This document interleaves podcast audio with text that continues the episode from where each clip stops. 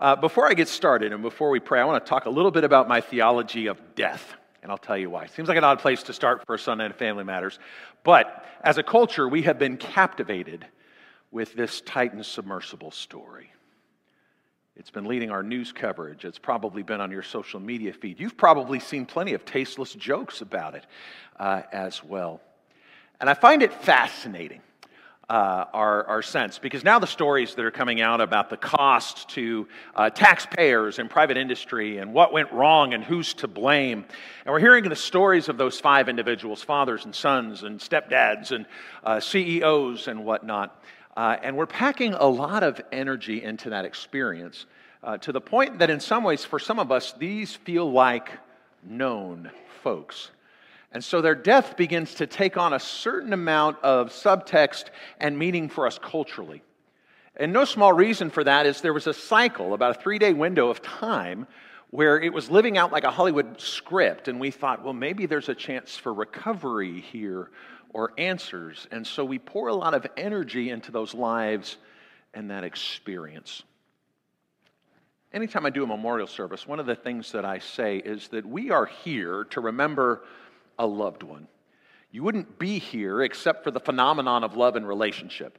You come to a funeral memorial service because you knew the one who has died, or you are deeply and closely connected with a member of their family or grandchildren. That love can be auxiliary, it can be generational, whatever the case might be. Something about the story of the one who passed has impacted and affected you in some deeper way. And the closer you are in love experience to the one who's died, perhaps then the deeper the grief in the mourning. So we have this cultural phenomenon of, of this experience of these five lost lives in a rather spectacular manner. And I think in the economy of my experience of God, one of the things that's true is I am equally invested in and brokenhearted about the 300 Pakistani refugees who died just off the coast of Greece. If you're not familiar with their story, uh, a rather unscrupulous fishing captain met them uh, on the coast fleeing from uh, conditions of war and extreme poverty in Pakistan. And in a fishing boat, he packed 750 people, and way more than he should have. And in fact, he's now facing criminal charges for it. And began a trek to Greece. That ship overturned, and 300 lives, including almost 100 children, were lost. Now, we're not hearing so many of their stories. And it's held in tension for me against the fact that we're hearing the story of one of the richest people in Pakistan and these 300 of the poorest people. And for me, the experience of this process, Camille's prayer challenged us to be and do the gospel, is to begin to take on the eyes of Christ and the work of kingdom building that begins to see the value of the human experience, not just in the stories that get told, but in those that remain untold as well. Because it's confessional to say that a part of our fascination with the loss of the Titan submersible has to do with the extreme wealth involved there. Most of the people in this room will not know what it's like to have $250,000 to spend discretionarily to take a trip down to a place none of us will see with our own eyes. And so there's a fascination for that, an aspirational sense of what would it be like to have that kind of money.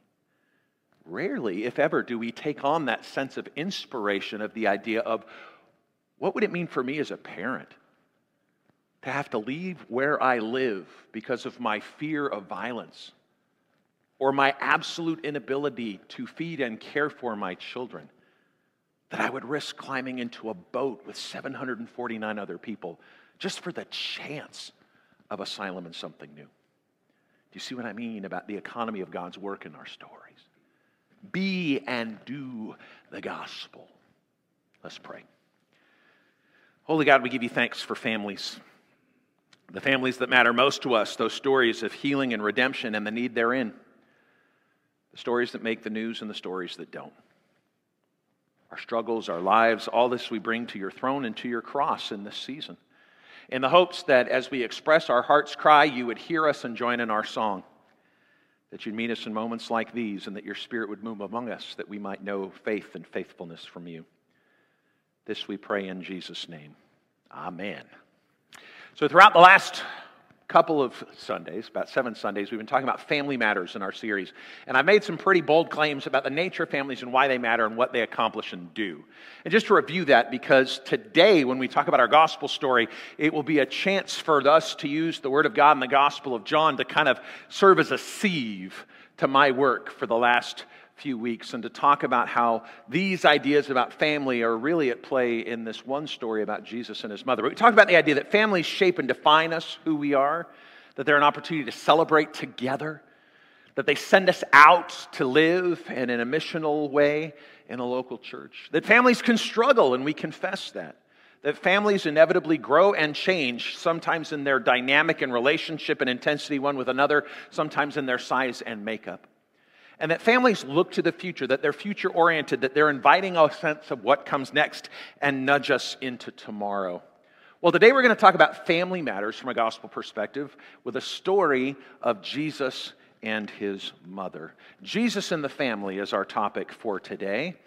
And here you have this picture of Jesus and his mom. The iconography here, they didn't just walk around with gold plates on the back of their head. That's an image of their blessedness and their divinity. Um, and you've got Jesus looking back at Mary. This is one of those stories that is not about Mary, you know, uh, cradling Jesus in the manger. This is not Mary at the cross. This is not uh, Mary coming with children. And who are my brothers and sisters but those who do the spiritual work of God? This is not Mary at the temple worried at 11. This is Mary with fully formed adult son Jesus, who needs to move into the ministry that has been sent for him. This icon, this graphic, comes from a much larger picture, and it's what I like about this work, be it stained glass or anything else, is that they strive and attempt to capture a bigger picture. And so let's talk about the wedding of Cana and the big picture therein. Our text for this morning comes from the Gospel of John. In the second chapter, Chapter 2 of the Gospel of Matthew, Jesus hadn't been born yet. Chapter 2 of the Gospel of Luke, Jesus is just being born. Chapter 2 of the Gospel of Mark, Jesus has been tempted, gone out to the wilderness, called disciples, and is now starting a healing and feeding ministry. But in chapter 2 of the Gospel of John, how things are organized, the emphasis on story is on family. So, on the third day, a wedding took place in Canaan in Galilee, Jesus' hometown. Jesus' mother, Mary, was there, and Jesus and his disciples had also been invited to the wedding. When the wine was gone, Jesus' mother said to him, They have no more wine. Woman, why do you involve me? Jesus replied, My hour has not yet come. His mother said to the servants, Do whatever he tells you. Nearby, six stone water jars, the kind used by Jews for ceremonial washing, each holding from 20 to 30 gallons. Jesus said to the servants, Fill the jars with water, and so they filled them right to the brim. Then he told them, Now draw some out and take it to the master of the banquet. And they did so. And the master of the banquet tasted the water that had been turned into wine. He did not realize where it came from, though the servants who had drawn the water knew. Then he called the bridegroom aside and he said, Everyone brings out the choice wine first, and then the much cheaper stuff after the guests have had too much to drink. But you saved the best till now.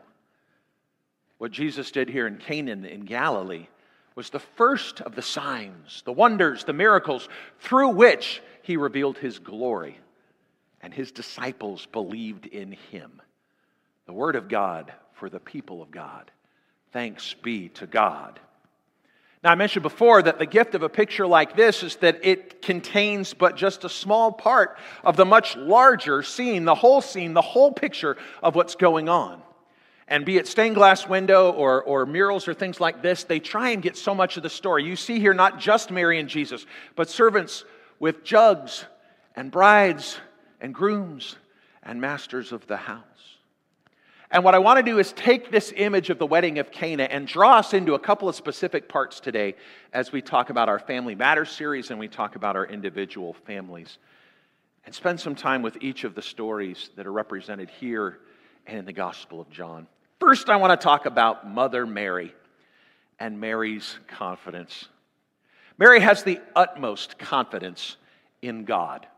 Now, it's manifest in Jesus, but her confidence is in the promises of God because an angel has come to her and made significant claims about what her son was going to do and be. And to this point in Jesus' story in the Gospel of John, he is yet to accomplish those things fully. And so she is invited to a wedding. The disciples come along with Jesus. They attend this wedding and they run out of wine. And this is an, this is an artificial crisis. It could have been any number of things that provided Mary the opportunity to nudge Jesus into more. But it just so happened that they happened to be at the same wedding at the same time where wine had run out. And out of her confidence in the promises of God and her belief in her son, she has a sense that Jesus can do something about it. And imagine the confidence in that mother to just walk up to her son at this wedding party and say, They have no more wine. She knows that he can do something about it and is confident that he will. But Jesus' first response to his mother's nudging is protest. Jesus says, Woman, what does this have to do with me? And you see him eating some boiled eggs or something here. I'm not sure what's going on. But he's looking back. He's looking back at the request of his mom, at her confidence. He's not at all engaged in the concern with the wine. We don't even know that he knows the couple or the master of the house real well. This is not a wedding that he has shown up to because his bestie is finally getting married. He went because it happens in his hometown area. His mom is invited. He's invited because she's invited. And his friends get to tag along as his plus 12. And they show up at this party. And his honest answer is, What does this have to do with me? My time has not yet come. Now, the anticipation of that in the Gospel of John is that Jesus knows what he's meant to do. He knows who he's called and equipped to be, but he's not yet ready to make these big claims about what God is doing in and through him. He is, in fact, trying to get his ducks in a row. He's been baptized by his cousin John. He's called disciples to himself. He's begun teaching, but he has not yet done the signs and wonders that will define his ministry career. People have not yet been healed. People have not yet been fed. And here he finds himself not on the grandest stage where he can reveal himself in all of his glory, like maybe he imagined was going to be the case, but at a family wedding in the backwoods of Galilee. This was not the place that God's glory was supposed to show up first. Woman, what does this have to do with me? My time has not yet come. Rewind to Mary's confidence. Mary didn't even address Jesus at this point. She addresses the servants. Do whatever he tells you. And this is how I imagine it as a storyteller. Mary says, They're out of wine. Jesus says, What's that got to do with me? Mary says, Do whatever he tells you. And then she just walks away. I have spoken. There will be no discussion. Do whatever he tells you. And the work that happens comes in an unexpected way. Because I want to talk to you about the jars, the unexpected jars at the wedding. Now, they no doubt had wine jugs that they had been using, and Jesus didn't want to use old wineskins because he was going to preach about that later. Instead, he turned to five or six ceremonial jars that would have been in the common room. They were used for ritual cleansing in Judaism. They were the same jars that water would have been drawn out of when Jesus washes the feet of his disciples. They are the same jars that are used for the ritual cleansing of kitchen utensils, not unlike our modern kitchen has the three sink method for washing and bleaching to keep us safe and healthy. They are the same jars that you would ritually clean your hands in preparation to receive meals. They are the same jars by which, on a day to day basis, you made yourself clean and right with God. They had a religious, a sacred, a ceremonial purpose, and not one of those purposes was drinking and the service of alcohol. So the jars that Jesus uses are the least likely to facilitate this miracle. Use the ceremonial jars, fill them up with water. And they would have gone to a well or cistern, bucket by bucket, and they would have filled these jars back up to the brim. They weren't going to be empty. They were in the middle of a party. They would have been used with some regularity already. They topped them off. And then the question that I want you to answer for me on the patio today is when did the miracle happen? We'll meet over donuts. When did the miracle happen? Do you picture Jesus going, ooh, and creating 20 to 30 gallons of the world's best wine? White or red, pick your favorite, doesn't matter. Because I don't. Because the word that's used again and again in the Gospel of John to describe this process is water. The servants draw out the water. They take the water to the master of the house. The master tries, and it is there, it says, the water that has been turned into wine. And then he says, Oh, you brought the best wine. But then it immediately goes back to talking about it as water because he didn't know where the wine came from, but the servants knew because they drew out the water. I like the sense of this continual, creative, miraculous experience of Jesus. That it's not just about the, ooh, I did it, it's done, I can walk away from it. But that somehow the work of God and the Spirit is not contained just by one jar or many, but is continually moving through the experience because it comes from an unexpected place and it becomes the best thing that they had. And the thing that motivates this for me is that it requires the trusts of the servants. Let's zoom on, in on this kid. Look at him pouring that water, working so hard. They trust not only Mary, remember, do whatever he says, but they trust this Jesus and this process because he says, Now draw some out and take it to the master of the house. And so these are people who work for the master. Some of you have been to modern weddings. These are not caterers hired from some you know, business, maybe trying to make a tip. These aren't aspiring actors who turn bar on the weekends. These are servants in a household. And if they screw up, there's consequence, punishment, maybe a beating, maybe death. So think about what's at stake when the son of a wedding guest who brought 12 friends asked you to take a cup of water out of the ceremonial jug and deliver it to the master of the house.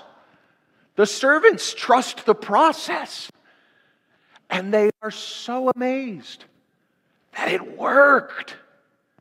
That what is drawn out is not just servant water, but the best wine. As a storyteller, this is what I imagine happened. They deliver the wine, they pour it in the master's cup. The master says, Oh, you have saved the best till last. And on their way back, they're like, He's not wrong.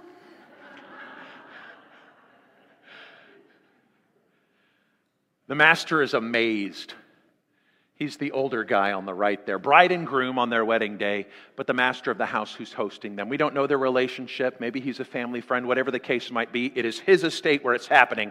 And he turns to the bridegroom, who would have been responsible for providing the beverages in this venue, and says, You have saved the best till last. Most everybody is cheap and silly, and they serve the best they've got first so that when their friends and family are drunk, they won't notice that it is terrible. But you gave us the best for last. That what is happening now is something phenomenal. Where did you find it? And by this, there is a shine, there is a blessing that falls on the bridegroom because of the miraculous work of Jesus. And then it says, this is the first of many signs and wonders, wherein Jesus will reveal his glory and the disciples believed in him. We don't know what happens to all these wedding guests. We don't get the rest of their story. But we know that time and again, when Jesus will enact some of these miracles that transform the experience that the disciples of having of the world, People do not walk on water, and yet Jesus walks on water. People do not still storms, and yet Jesus stills the storm. People do not turn two loaves and five fish into a feeding for a 5,000, yet Jesus does exactly that. People don't heal the lepers and the broken and the blind, and yet Jesus does that. People don't talk to sinners or eat on the Sabbath, but Jesus does that, these signs and wonders, that the kingdom of God is something that is different and upside down. And the disciples believed. And the disciples believed.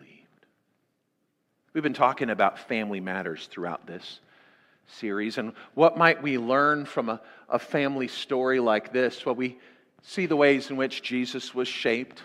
It's a celebration in this wedding for sure. We see Jesus being sent out into the world by the work of God, yes, but by a mother who insists do whatever he says. Jesus, who is sent out and equipped. There is a struggle. Woman, why is this my problem? It is not yet my time.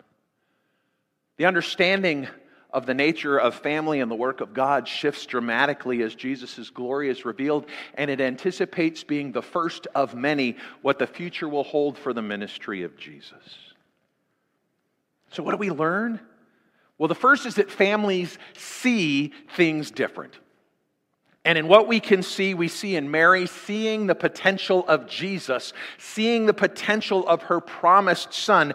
Our loved ones see in us sometimes things that we cannot and will not see about ourselves. It was true of my parents. One of my mom's favorite sayings is Andy, God's got to have a purpose for you because you survived too much growing up.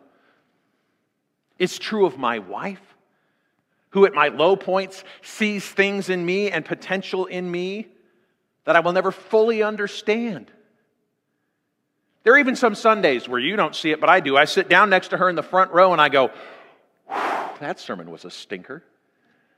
And she's able to see in me how the Spirit of God was at work despite my own struggles and my own shortcomings. Families see what we cannot, and families also see what the world does not. There are stories out of my family of origin, out of my grandparents' generation, and beyond that, that are not told on social media or on the news, but are told around campfires and dinner tables a transformational way of understanding who we are and where we've been and what we've come from, not to air our dirty laundry, but they are a part of who we are because what we see when we are family differs from what the world sees and what we see in ourselves.